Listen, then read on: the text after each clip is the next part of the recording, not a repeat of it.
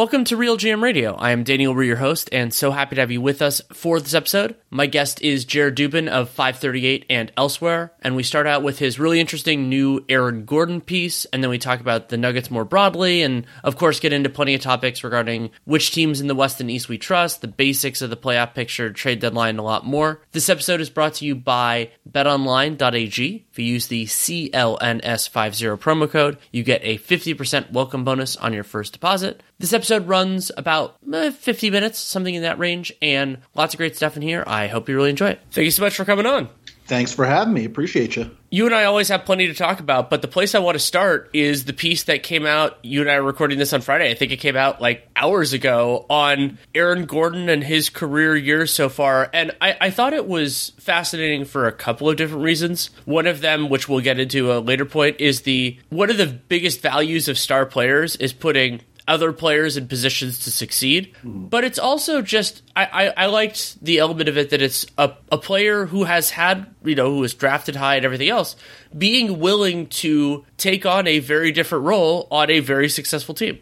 Yeah, I mean, basically, Gordon's season that he's having right now is pretty much what everybody envisioned would happen if he got traded to Denver and was happening in those first, I think it was like nine games after he got traded to Denver before Jamal Murray tore his ACL a couple of years ago. And they, I think they went like seven and two in those games and they were just absolutely demolishing teams when it was, you know, Jokic, Murray, Gordon, and Porter on the court together. And the same thing is happening this year. And basically, being on the same team as Nikola Jokic is allowing Aaron Gordon to just do the stuff he does well instead of trying to be, you know, back in 2016, Zach Lowe wrote this story about the Magic. And as part of that story, there was this whole thing on Aaron Gordon and how he was going to take on more, more ball handling responsibility. And he said, like, I'm going to be like a third guard and uh, I'll have much bigger ball handling responsibility. I'm all for that. Frank Vogel was comparing him in that story to Paul George. And it was like, no, that's the wrong way to go. Gordon needs to be like a play finisher that is all over the place on defense and sort of like fills in the gaps that's the best way to use him. And that's basically exactly what's happening this year. And that was kind of the thrust of the story. There is this kind of concept of the for the frontier of usage and efficiency. And so the idea is basically the more usage you take on most players, not all players, get a lot less efficient. And it goes in the reverse too. And there's an element that that level of that analysis doesn't include, which is self created versus let's call it teammate created is, is a phrasing mm-hmm. that we can do there. And so for Gordon, it still takes work to do what he does. Like I, I, think sometimes that gets underappreciated. It's the like, oh, if you score with the ball in your hands, that makes you a superstar. It, it, it certainly can. Being able to find your spots and still have a significant role in the offense when functionally very few plays are called for you is also unusual. Yeah, absolutely. And you know, I, I, one of the stats I had in the story is basically he's less involved like directly in actions than ever. Like he's in 43.9 actions per 100 possessions. Like we took all of his isolations, post up, pick and roll ball handler, pick and roll screener, off ball screens, dribble handoffs, and added all those things up. And that 43.9 is the same number he had as a rookie. And we're going back a few years ago, 73.3 actions per 100 possessions at the highest. But what's interesting is, despite not really having all these plays run for him, his usage rate is not even that much lower. Right. It's it's still an above average usage rate. I think he's at like 21% usage, down from his high. I think was somewhere around like 24 or 25. So he's still an above average usage rate. He's still making a lot of stuff happen. It's just sort of on the backside of actions or, you know, on the fringes of actions. Like if Jokic and Murray run a pick and roll, he ducks into the lane. Or, you know, if Jokic is posting up and somebody goes to double him, he cuts directly underneath the basket and Jokic finds him for a dunk. Like it, it's all this stuff that puts to use his athleticism and like the way he's he's a very smart offensive player. Um, and he's able to find these creases in the defense for for cuts and for duck-ins and for all these different things where he can use his size and his strength and his length and his athleticism to score instead of having to use like his ball handling, which is not his best skill. Exactly, and Gordon's ability defensively also makes a lot of the other things work. And so, what what a way of describing that is the combination. So, I'll do first just Jokic, Gordon, Murray, and KCP with any fifth, and then I'll add in the fifth that they intend. So, first with just those four, cleaning the glass net rating of plus fifteen point three with with we're talking like over 800 minutes here. Like we're not talking small sample size here. And then if you narrow that to the intended five, which is with Michael Porter Jr. as the fifth, that's about half of those possessions or minutes plus 16.2 net rating. And a part of why that works is yes, elite offense. Like they've been very, very good so far. A uh, 125 offensive rating, 1.25 points per possession, whichever way you prefer that. But also they've been above average on defense, and that's not with opponent shooting luck. Generally, they've been about even from three, and it's they're not fouling a ton. They're doing a pretty good job on the defensive glass. And while Jokic isn't the greatest rim protector, they have these other pieces like Aaron Gordon to either reduce the number of rim attempts there are, and also to mitigate some of those. Yeah, the big thing for them defensively is their length between KCP, Gordon, even Michael Porter, who is not necessarily what you call a plus defender, he's still 6'10 with ridiculously long arms. And then even when they had to downsize one of those spots to Bruce Brown, he's 6'4, but he has, I think, like a 6'10 wingspan or something like that. He just has ridiculously long arms. So, despite not having, you know, the sort of apex rim protector, and then Jamal Murray a lot of times is, you know, a negative defender at the point of attack, they have all these guys that can cover for them with their athleticism and their length and their versatility. And that's sort of the way they're able to stay afloat on defense. And, and Gordon is, if not the biggest key, then certainly one of the two biggest keys to that with him and KCP, just because of all the different guys that he can guard and he, he's able to take some of the most difficult matchups. One of the stats I had was that, you know, B-ball index has their, you know, matchup difficulty and their matchup versatility stats. And there are 306 players who have played at least 500 minutes this year. Gordon's 37th in matchup difficulty. So basically in the top 10%. And then he's one of only 25 players who have guarded every position, point guard, shooting guard, small forward, power forward, center, on at least 12% of their half court possessions. And he's one of only seven players on both of those lists. In other words, he's like one of the most versatile, high level matchup defenders. And that obviously is something that really helps them a lot. Exactly. And that's something that not too many players can do. And it's something that not that many players can do as well as Aaron Gordon is doing it, which is also, of course, extremely important. On the kind of the last thing on the Nuggets front, at least for now, is how are you feeling about them as a championship contender? I talked about how their best lineups have been running through everyone. The the bench units have gotten better. Like they were all time horrendous in the early part of the year. That's improved. It's a part of how the Nuggets went on this run and now have a 36 and 16 record as we record this podcast. Do you think of them as a top tier contender? Do, is it one of those like I'll believe it when I see it in the playoffs? Like how are you?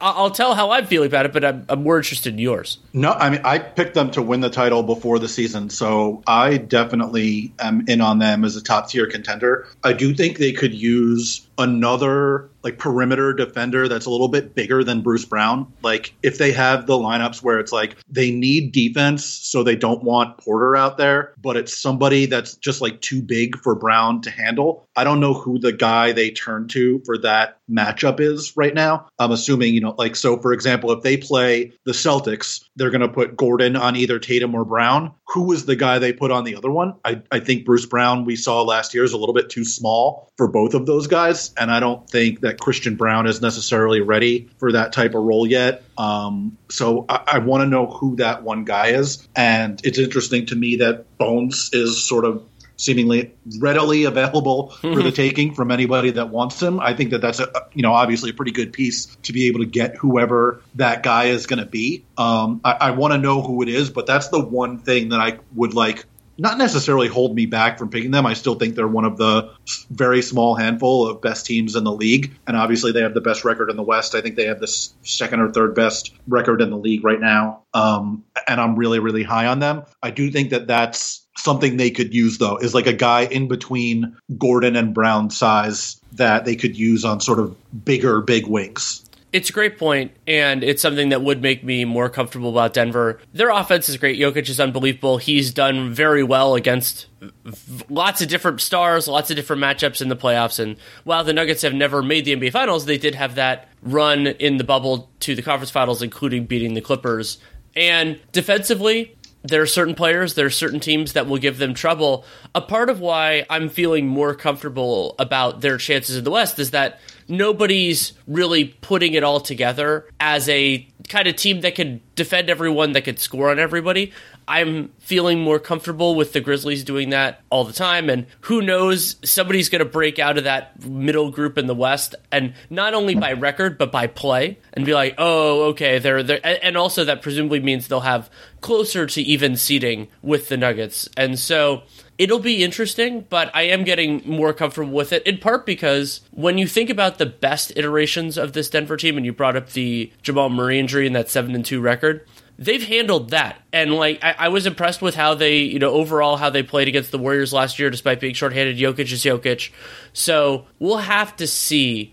And I think that's a good tie-in, kind of to thinking about thinking about the rest of the West, thinking about where the league is going, and I posited this idea last week with Keith Smith of like the lack of sellers and you know what the Bulls and Raptors are going to do. That's been a frequent point of discussion. The lack of buyers is also significant, and I think part of that is you have teams like the Grizzlies and well the Pelicans have stepped off a bit, and even to a lesser extent the Celtics who believe in their young cores and don't think they necessarily need to add anything. And then there are also teams that just don't really have a ton in the way of resources. So that's a part of why we're not. I don't think we're going to see the dramatic shifts either. It's it's the players that are available, it's the teams that aren't selling, and the teams that aren't buying. Yeah, I mean, I guess we still have what uh, a little bit less than a week until the actual deadline, and they always say deadline spur action, and obviously some more things can happen over this next week or so. I do think like, you know, Toronto now they're they're 23 and 30. Like if they're not selling, what are they doing? Like the idea that they're going to suddenly leap up into, you know, the upper echelon of the Eastern Conference at this point just seems a little bit far-fetched. Um, and I do think there are buyers, but I'm not sure how aggressive the buyers are at this point. Like New Orleans probably wants to buy, but when is Zion coming back? Should you be all that aggressive if you don't know when he's going to be on the court again?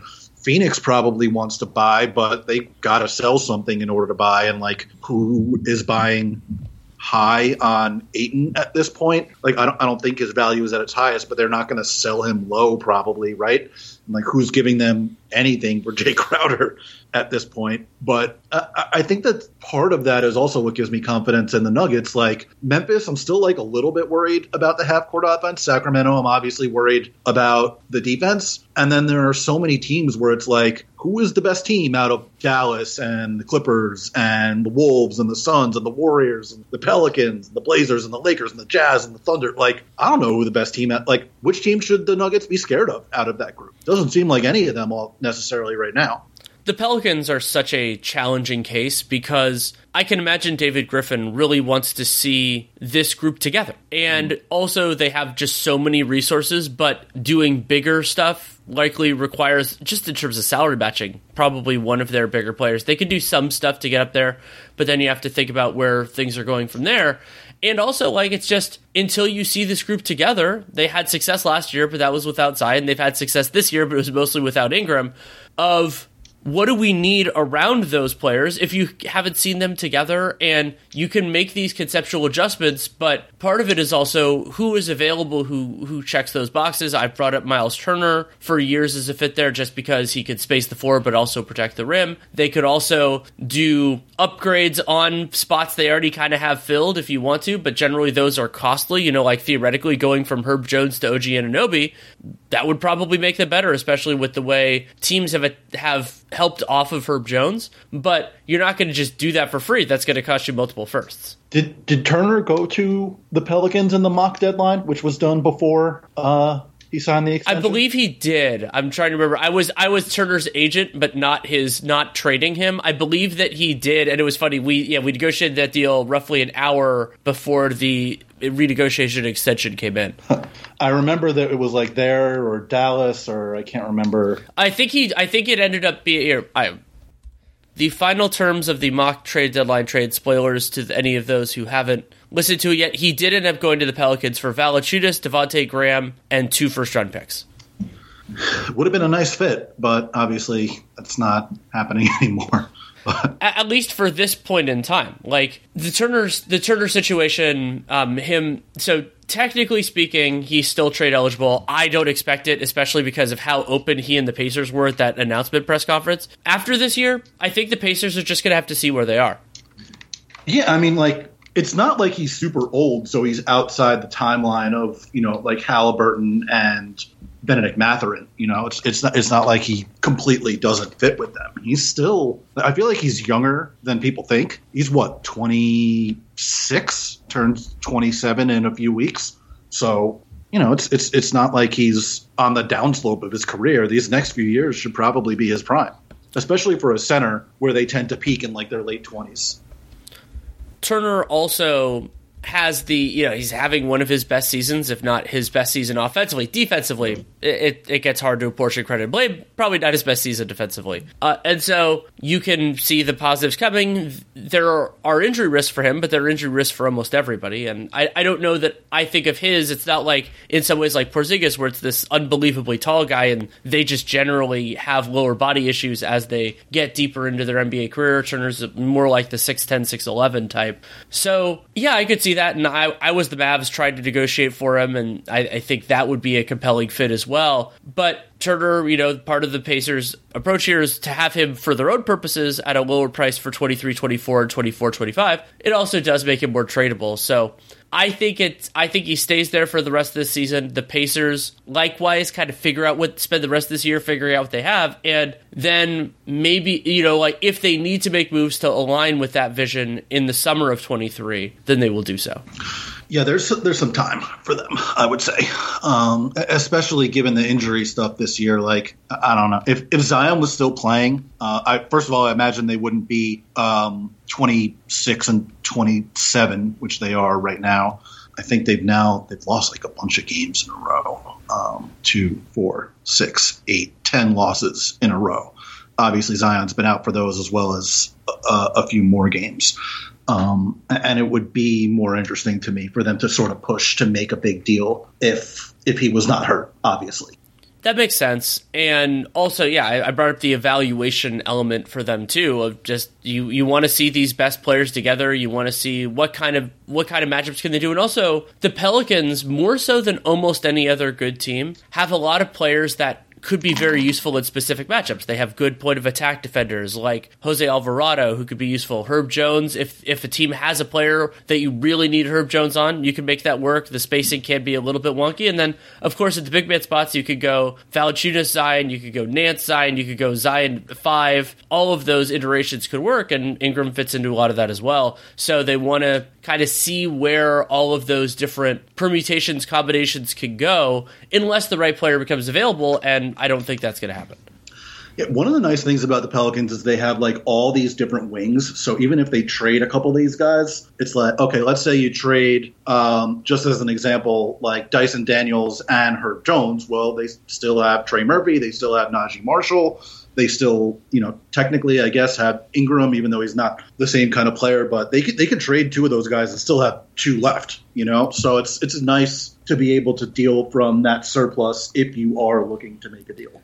I would say it's doing a great job throwing your resources, rolling the dice with wing sized players, which is true. But I don't, I'm not completely sure that the Pelicans were just rolling the dice here. I mean, they've done an extremely good job scouting and developing those players. And so I was less sold on Daniels. Basically, it was really the three point shot, and so the idea that he would have to be an off ball player, but he's doing all the floor game off ball stuff un- unusually well for a rookie. And then Herb Jones, of course, has his unusual strength, like be just having great length, and he moves really well and had really good defensive instincts as a rookie. So they've they've done well. I, I like Trey in summer league his first year, and then now he's getting more of a chance to blossom. So you're right. They have more at those spaces than that, and that does provide latitude. And it especially provides it if theoretically that upgrade in that general position area comes from a team that doesn't want to tear all the way down. You know, that wants because those players could help theoretical trade partner X quite a bit. Everybody always needs more wings. Um, so, so having a bunch of them I would say yes is extremely helpful. Is there any team? So we know the very prohibitive favorite top two in the West is going to be the Nuggets and the Grizzlies in either order. Probably considering the swoon by the by the Grizz, the Nuggets in first place still have plenty of season left, but that's where things are going. Outside of that group, what is there a team that you think is the most dangerous come playoff time? Time is there a team that you think will make a push towards the top of this by the end of the regular season? They don't have to be the same, but just kind of like who are you thinking has the most breakout potential? Hmm. Maybe the Clippers, if they make some sort of deal before the deadline, which they should. Like if they figure something out uh, at point guard, that could work. Or even like an upgrade on the Marcus Morris, Nic Batum, whoever the heck else they use at that other big wing spot next to Kawhi and PG. Like if, if they can get something that is a you know a significant real upgrade at one of those spots using you know Kennard and whoever else's contracts they have, and can they actually include a first round pick at some point? I feel like they probably can't. Um, if you go out far enough, I believe they can, because um, they're yeah, maybe they're, like twenty twenty nine or something. Yes, let me. They could do a twenty eight or a twenty nine, but not both. Okay. Um, yeah, I mean, if they, if they could figure something out there, then uh, then I think they probably have the the best breakout potential. Um, I, I, keep thinking like a team like the the Warriors is going to get going, and then they keep like losing stupid games. Um, so I mean, I'm I'm always wary of counting them out, but we're what two thirds of the way through the season, and they're still 500, and I don't really, I still don't really have a ton of confidence in the bench units. Um, so I'm not really sure what to do with them they're a good team to illustrate what I see as the split between regular season success and playoff success. They haven't provided enough consistency this year. I mean, they've had, I think it, Anthony Slater had this, I think it's seven road losses where they were up double digits in the fourth quarter. And that, in part, you could say, oh, Steph Curry usually sits for the first five to six minutes of the fourth. And so you have one of those stretches where they often hemorrhage points. That's true also they've given some of those games away, and that that happens as well. So I've largely. It, it, they're helped by nobody other than those two teams running and hiding, but my expectation is that this Warriors team is not consistent enough to have a really good seed. However, they tie in with this larger concept that I'm kind of growing accustomed to in the West, which is I think there that the early rounds can go any direction. Like you know, for example, the Warriors or the Clippers. I think they could beat anyone, even from a from a inferior seed. Like they could win a road game seven. They could win a series before that. But picking a team, should any of those teams be in the five through eight range, to actually make the NBA Finals, it's extremely rare for a reason because you have to win a lot of these tough series. You're still facing really good opposition. Like you could get lucky somewhere. And so I, I have this pet theory right now that we're going to see upsets. It's going to be maybe kind of like the NCAA tournament where we'll see upsets, but the team that eventually makes it out will be a stronger seed. Yeah, I mean, if you're coming from the bottom of the bracket, it's not like you just have to beat the Nuggets or just have to beat the Grizzlies. You probably got to beat both of them and another team. Like all, all of which being the having road game sevens and everything else. Right. It's just it's it's very difficult uh, to come from the bottom of the bracket and make it in, just because you're going to be playing against better teams in all likelihood in every round. Um, and I, I think it was Zach Lowe who said on his podcast where he was like, you know, do the Lakers have a, a punching chance against one of these guys in the playoffs? Maybe, but they don't just have to punch one of them; they got to punch all of them, you know. And it's it's just really difficult to do that it's a brutally tough gauntlet and especially like you you can argue it both ways. And so there's the idea that top heavy teams can do well because if they're you know they can play the, their best guys a higher proportion of the minutes. Ensembles generally suffer because they also have to be ensembles typically have to be healthy. Like this was part of the argument against the bulls last year but top heavy teams, those specific players have to be healthy long enough. And like so for yeah, I agree I agree with Zach, I agree with you that the Lakers could beat a lot of different teams. But I think back to that, you know, that 21 playoff run where they could I, I think they would have beaten the Suns if they had stayed, if Anthony Davis hadn't gotten hurt, but he did. And so arguing that then they could have stayed healthy and gotten through another three rounds, that's a lot to ask. Yeah, especially these older teams, it's it's really difficult at this point to stay healthy through three, four rounds of the playoffs. Sure. And uh, the Lakers obviously are I don't think they're the oldest team. I think the Bucks are the oldest team in the league this year. Uh, yeah, they are. Wow, they're almost a full year older than the Lakers, and actually the Clippers are the second oldest team. Is that scaling for playing time? Yeah, uh, by minutes weighted age, the Bucks are the oldest, followed by the Clippers, followed by the Nets and Lakers. You could also argue that the Bucks minute weighted age is actually underselling things because of how much time Khris Middleton has missed. Right. Yeah. I mean, they've been given, or they haven't been giving, but they gave a bunch of time earlier in the season to you know like Nwora and Beauchamp, who are guys that play a decent amount, but not more than Khris Middleton, obviously. Lots more to talk about with Jared Dubin, but first a message from betonline.ag. BetOnline remains your number one source for all your Super Bowl betting this season. Get analysis of every play, prop, and point at BetOnline. You'll find the latest odds, team matchup information, player news, and game trends at BetOnline, with betting options for everything from the national anthem to the halftime show and even the Gatorade bath. BetOnline is your Super Bowl headquarters this season.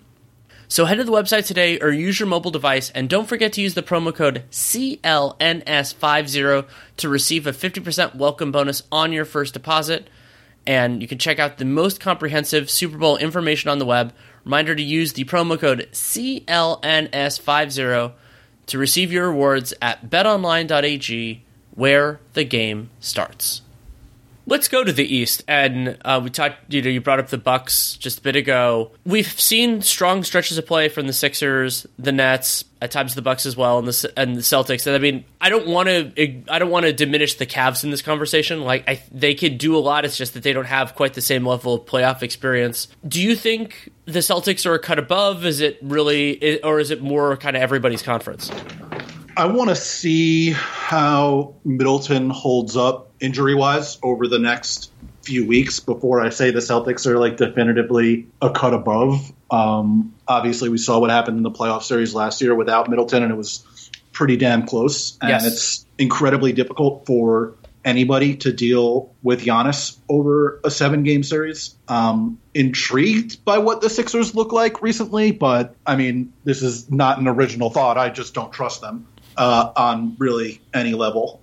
Um, so yeah, I mean, I, I want to see how Middleton holds up these next few weeks, but Boston and Milwaukee seem like a, a, little bit ahead of the rest of the group to me. Are, are, you in the same spot? Yes, especially because of the presence of Giannis. I love Joel Embiid, and then KD is his own thing, but Giannis bends everything to his will, honestly, on both ends of the floor. And I would love for the Bucks to have one or two more players that I could really trust in their playoff rotation, ideally step into the closing five. That's a lot to ask. We'll see if it can actually happen at the deadline. But as you mentioned, last year, without one of their best players, they still gave the Celtics a really good run. Boston if they come into the playoffs full strength, they have they can do a lot of things defensively. They have good enough foundations offensively, and so I think I would I think they I would have them as the expected winner, but they had at times a, a fortunate run last year. They they were the you know the best team over that closing stretch, but also they faced an injured, injured iteration of the Heat, an injured iteration of the Bucks.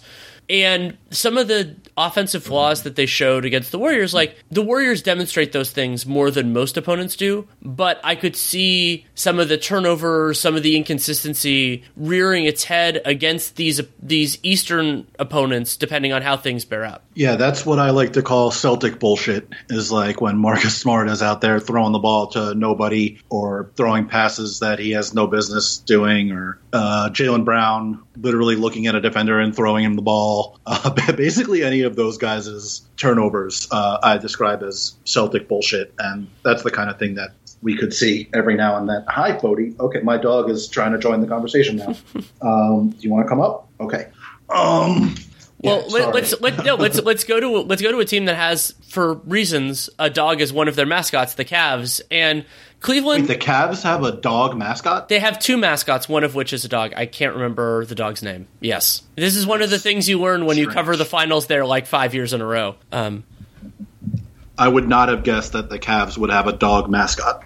His name is Moondog. Does he carry a sword? No, the the guy who looks more like a cavalier carries a sword, I believe. Um, but so the Cavs right now, using the cleaning the glass iteration of the stat, they're fourth in net rating, largely fueled by that defense. And Cleveland I see the theory of it. I mean, I love the idea of having two dominant offensive players together because the idea that you brought this up with Denver in terms of not having enough defenders, and Denver has both KCP, and that was more for wings. But how are you going to devote your resources defensively when a team has both Garland and Mitchell on the floor, and they have this defensive foundation with Allen and Mobley, plus they have different players at, at other spots they could do. They still don't have a full solution at the three, and so I'm of two thoughts with them. One is if they don't solve this small forward problem, how am I going to buy in fully? And then the other one is the I'll believe it when I see it, where the theory of this team makes sense to me, and they I could see them having trouble with the playoffs, but uh, having trouble making trouble for other teams in the playoffs. However, there are complications with a your first real time in that heat, and it's not for every Cav, but it is for many of them.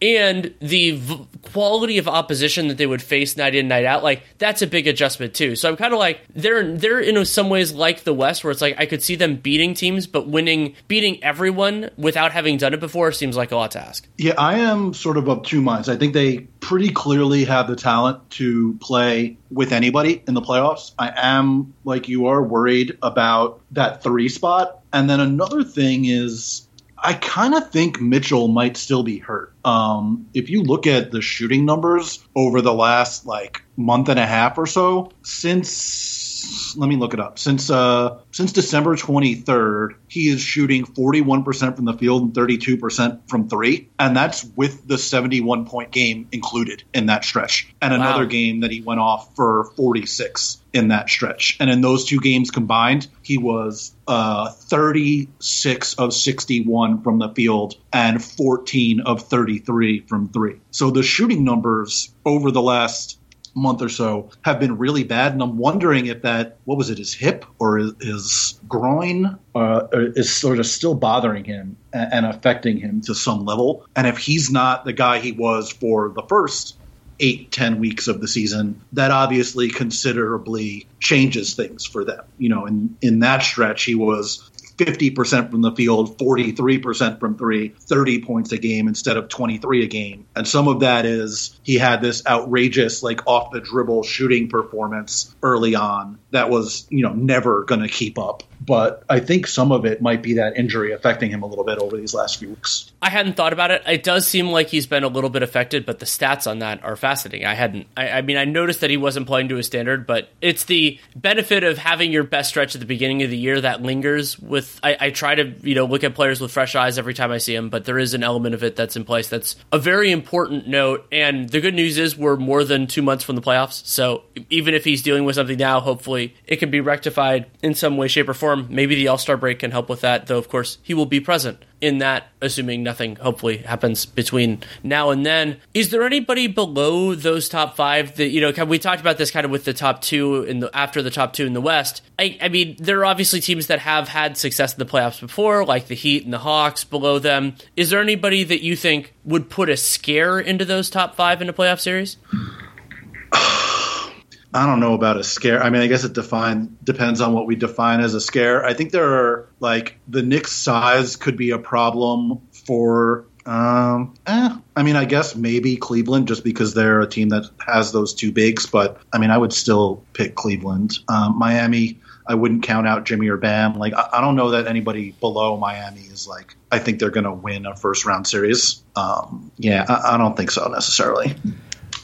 They look more like teams to me that can take a couple of games rather than likely to take the series. Other than Miami, I, am still they're not as extreme as the Clippers, where I feel like I'm always being let us I'm always I'm always buy, selling myself on them. But Miami, it's just like the theory of the case. If they can put everything together, they've had these weird seasons from all of their shooter players and Jimmy and Bam. You know, they they had a stretch in the beginning of the season where they weren't really both available. Like I still believe that the Heat can defend at a high level because obviously they have for long stretches this year, and I think their offense can be good enough. So I'd have them as an exception, and especially, I mean, the series that could linger with me is a th- which actually is what would be lined up right now, a Philly Miami series. It would be weird. Both teams have have elements that kind of negate the other team's strengths and exacerbate their weaknesses, but like this element that I'm just not totally sold on Philly's defense because of the some of the lineups that they play, like that's actually in some ways you could argue could be a bigger problem against somebody else but it's just like how are they going to handle that against every opponent like there's there's an element of philly that i i will I believe in what they can do well, but I'm just always like, is it going to work against the best of the best? So Miami could be a problem for them. Yeah, I, I just flat out I don't trust Philly. Like we we've seen enough over these last few years. I'm not going to trust them until I see them actually do it. And, you know, Sixers fans can complain about that if they want to. Uh, I don't really care. You guys should have been voting for Joel Embiid more often to make the All Star game instead of complaining about Patrick Mahomes winning MVP, and then he would be starting instead of being a reserve, and we would not have to hear all this complaining on Twitter. Um, yeah, sorry. Um, but anyway, Miami, it, it's weird. They have all these designated shooters, and they're a team that sort of still can't shoot. So the worry for them is always going to be like, how do they create offense in the half court unless it's Jimmy just like bullying his way through everybody? And obviously, Bam has stepped up offensively throughout this season, but I, I still have some worries about them as an offense in the playoffs. Um, you know, to go along with, you know, you might have defensive worries uh, about Philly. Just briefly on this point, if you go through the highest volume three point shooters per 36 minutes for the Heat, like Duncan Robinson shooting 33%, Strus 34, Herro's at 37. That that part's better. Vincent at 33. Like you ex- you expect and hope one of those players to, or multiple of those players to be much higher up because that's a what they've done in the past and everything else. And so if somebody gets back there, like I, I think of Strus as the most likely because Robinson the limitations are and also he's of course been dealing with injury. So but you're right that somebody has to do something because otherwise, you know, like we brought up Memphis's half court offense as a concern. Miami's can be a concern as well, of course. Yeah, I mean, especially like if I mean, Caleb Martin's shooting well from three. He's like the only yes. guy. Him and Herro are the, really the only guys. Um, but if they they have a lot of stuff that like needs those designated shooters to space the floor, and obviously that hasn't been like they haven't had one of those guys in the starting lineup for a while now because it's been uh, you know, Martin, Butler, Lowry, Herro, and Bam. Strus started a bunch of games earlier in the year where I think they had Martin coming off the bench, but some of that was with Jimmy out, and some of it was with Herro out, and some of it was with Lowry out. I just they've got like six, maybe seven guys that I trust on the floor, and I probably don't like. I probably trust Lowry in my head more than I should, based on the way that he's played this year. Um, but you know, the, the Heat are never going to be satisfied, so maybe they do something at the deadline. They could. Miami also is in a very difficult cap tax situation for next year. And whether they want to solve that problem now or wait, Andy Elisburg is the best in the business at solving those problems when they come in. But I'm good giving Andy Elisburg credit instead of Pat Riley. I think more people should do that. no one should give Pat Riley any credit for anything, if you ask me. That's just an opinion, but I'm there, not about. There also might have been a tactical decision on my part, not to mention a certain PR name around you, because I know how that how those things can go. You decided to interpret it anyway, and that's fine but yeah, they could they could do something whether that's now, whether that's later, and Miami, another another team that I, I, wish they could have gotten a greater sense of the theory of the case before the deadline. But they're older, so there's more time pressure to to say, hey, we didn't get to see everything we wanted to, but we have to make we have to make a decision anyway. Whereas the Pelicans and a few others can just say, this is a young core, we can we can see the rest of this year, and the opportunity cost isn't as severe.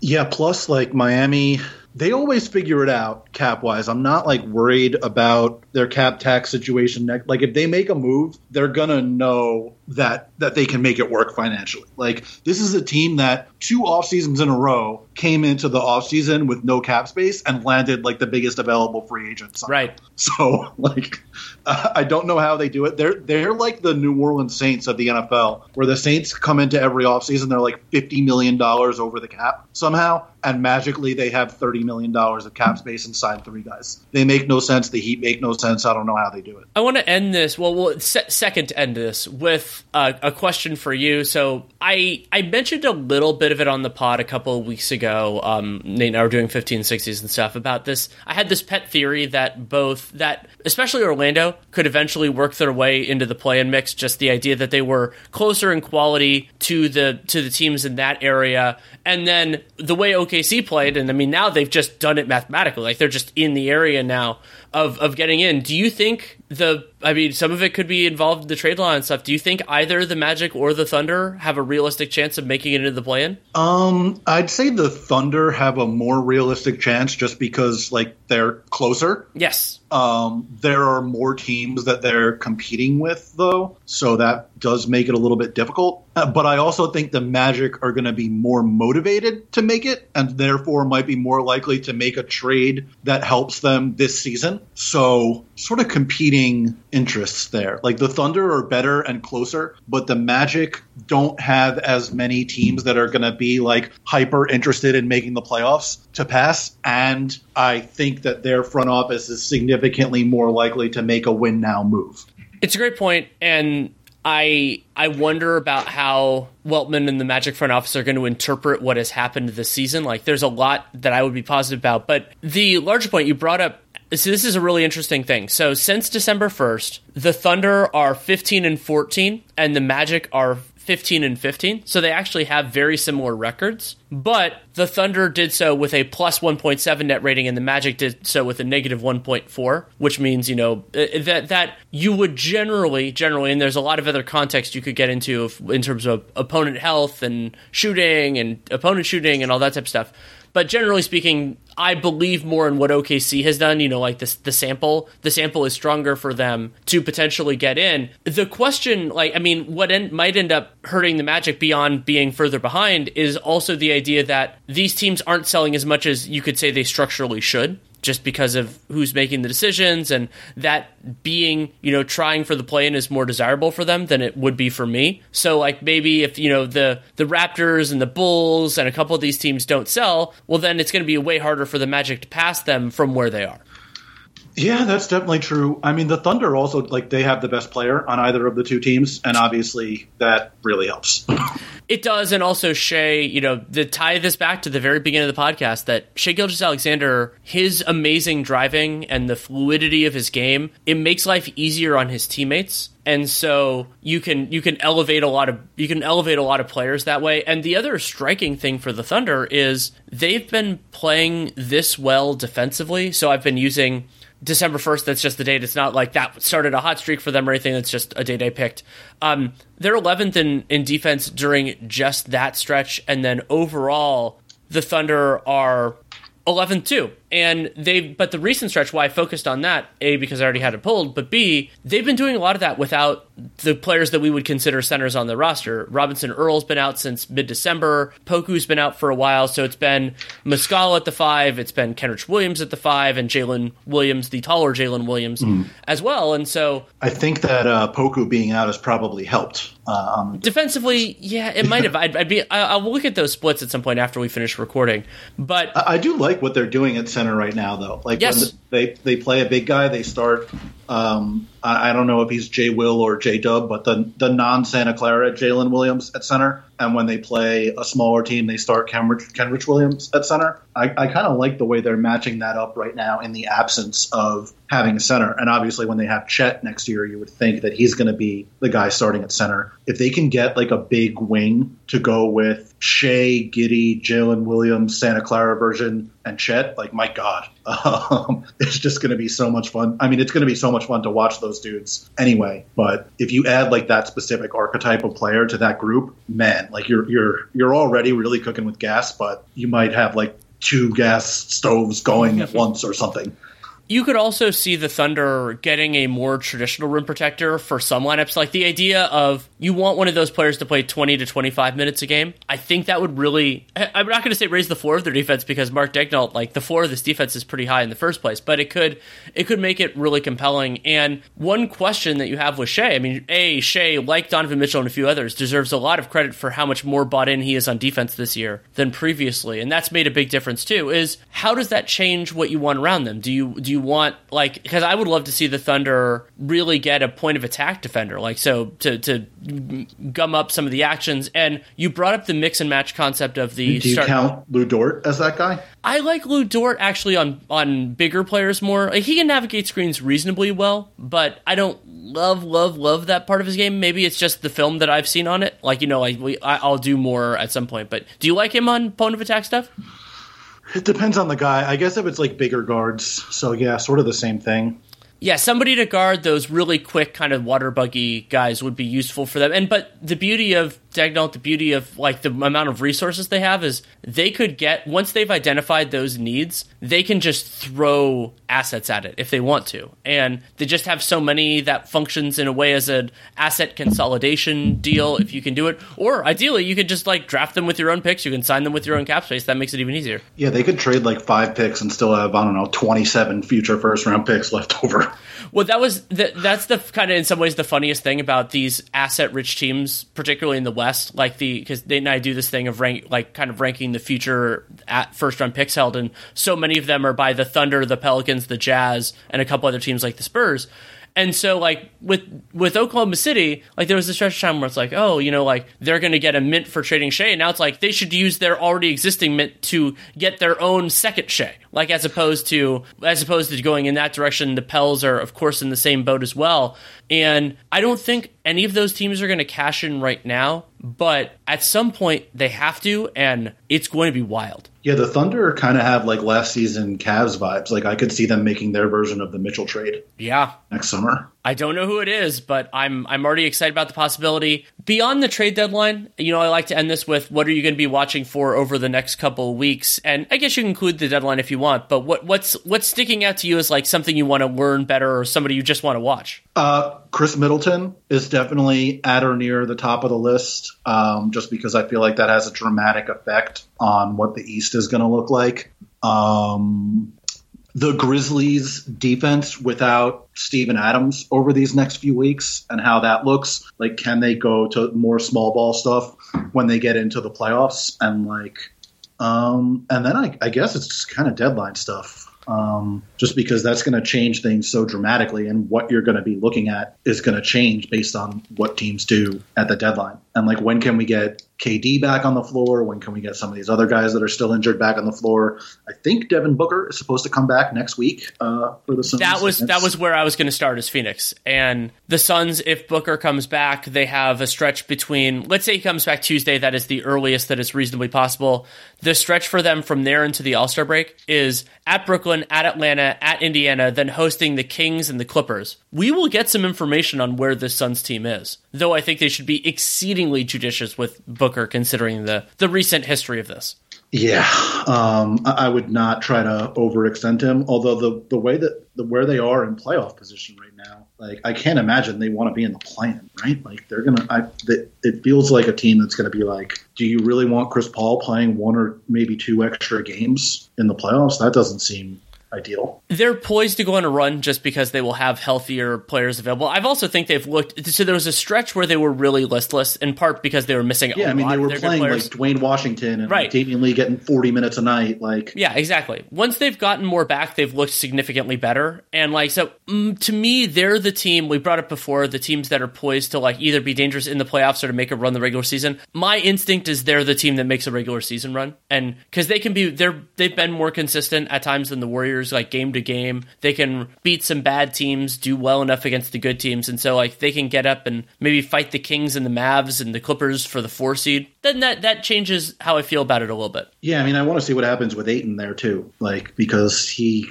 I don't know. I mean, he doesn't want to be there. I think everybody knows that. They don't particularly seem to want him there either. So, um, uh, the, the, last one I want to mention is Damian Lillard. Just he's been on such an unbelievable heater this last little stretch, and so I want to. I, I, love watching Lillard all the time, but in, I'll, I'll keep watching until he stops sitting forty.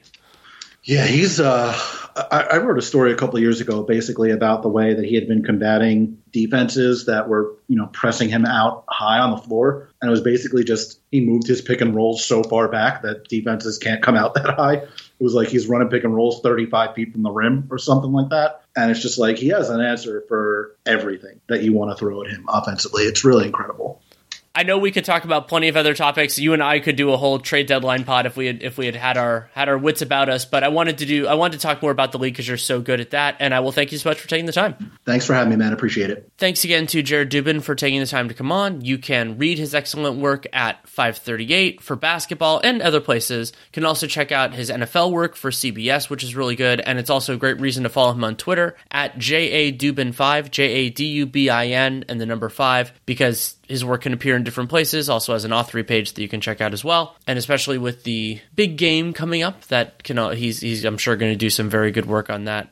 If you want to support RealGM Radio, there are a lot of different ways you can do it. You can subscribe and download the show, really, whatever podcast player you use, Apple, Spotify, wherever. Uh, it really helps. RealGM Radio will never come out on a specific day of the week, so subscribing is the way to have it pop into your player whenever it's ready. Can also help other people find the show, word of mouth, social media, leaving a rating review in the podcast player for choosing. And the single most important thing you can do for this podcast and any other that has them is to check out our sponsors. For this episode, that is betonline.ag. Use the CLNS50 promo code to tell them you came from us, but more importantly for you to get a 50% welcome bonus on your first deposit.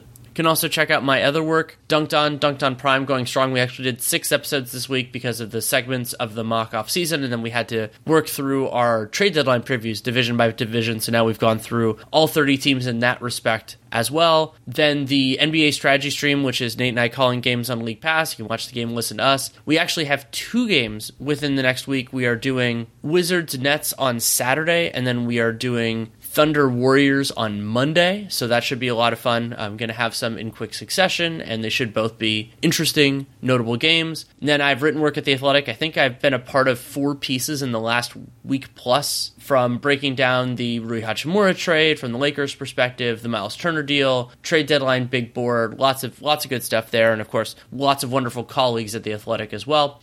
And if you have any feedback on the show, good, bad, or indifferent, Danny Leroux, NBA at gmail.com is the way to get to me. If you take the time to write it, I will take the time to read it. That is an absolute promise. I'm not the greatest at replying, but I do read everything. That's why I call it it's feedback more than like, I don't know, conversation or something like that, though it can be that depending on the circumstance. And that is more than enough rambling for now. So thank you so much for listening. Take care and make it a great day.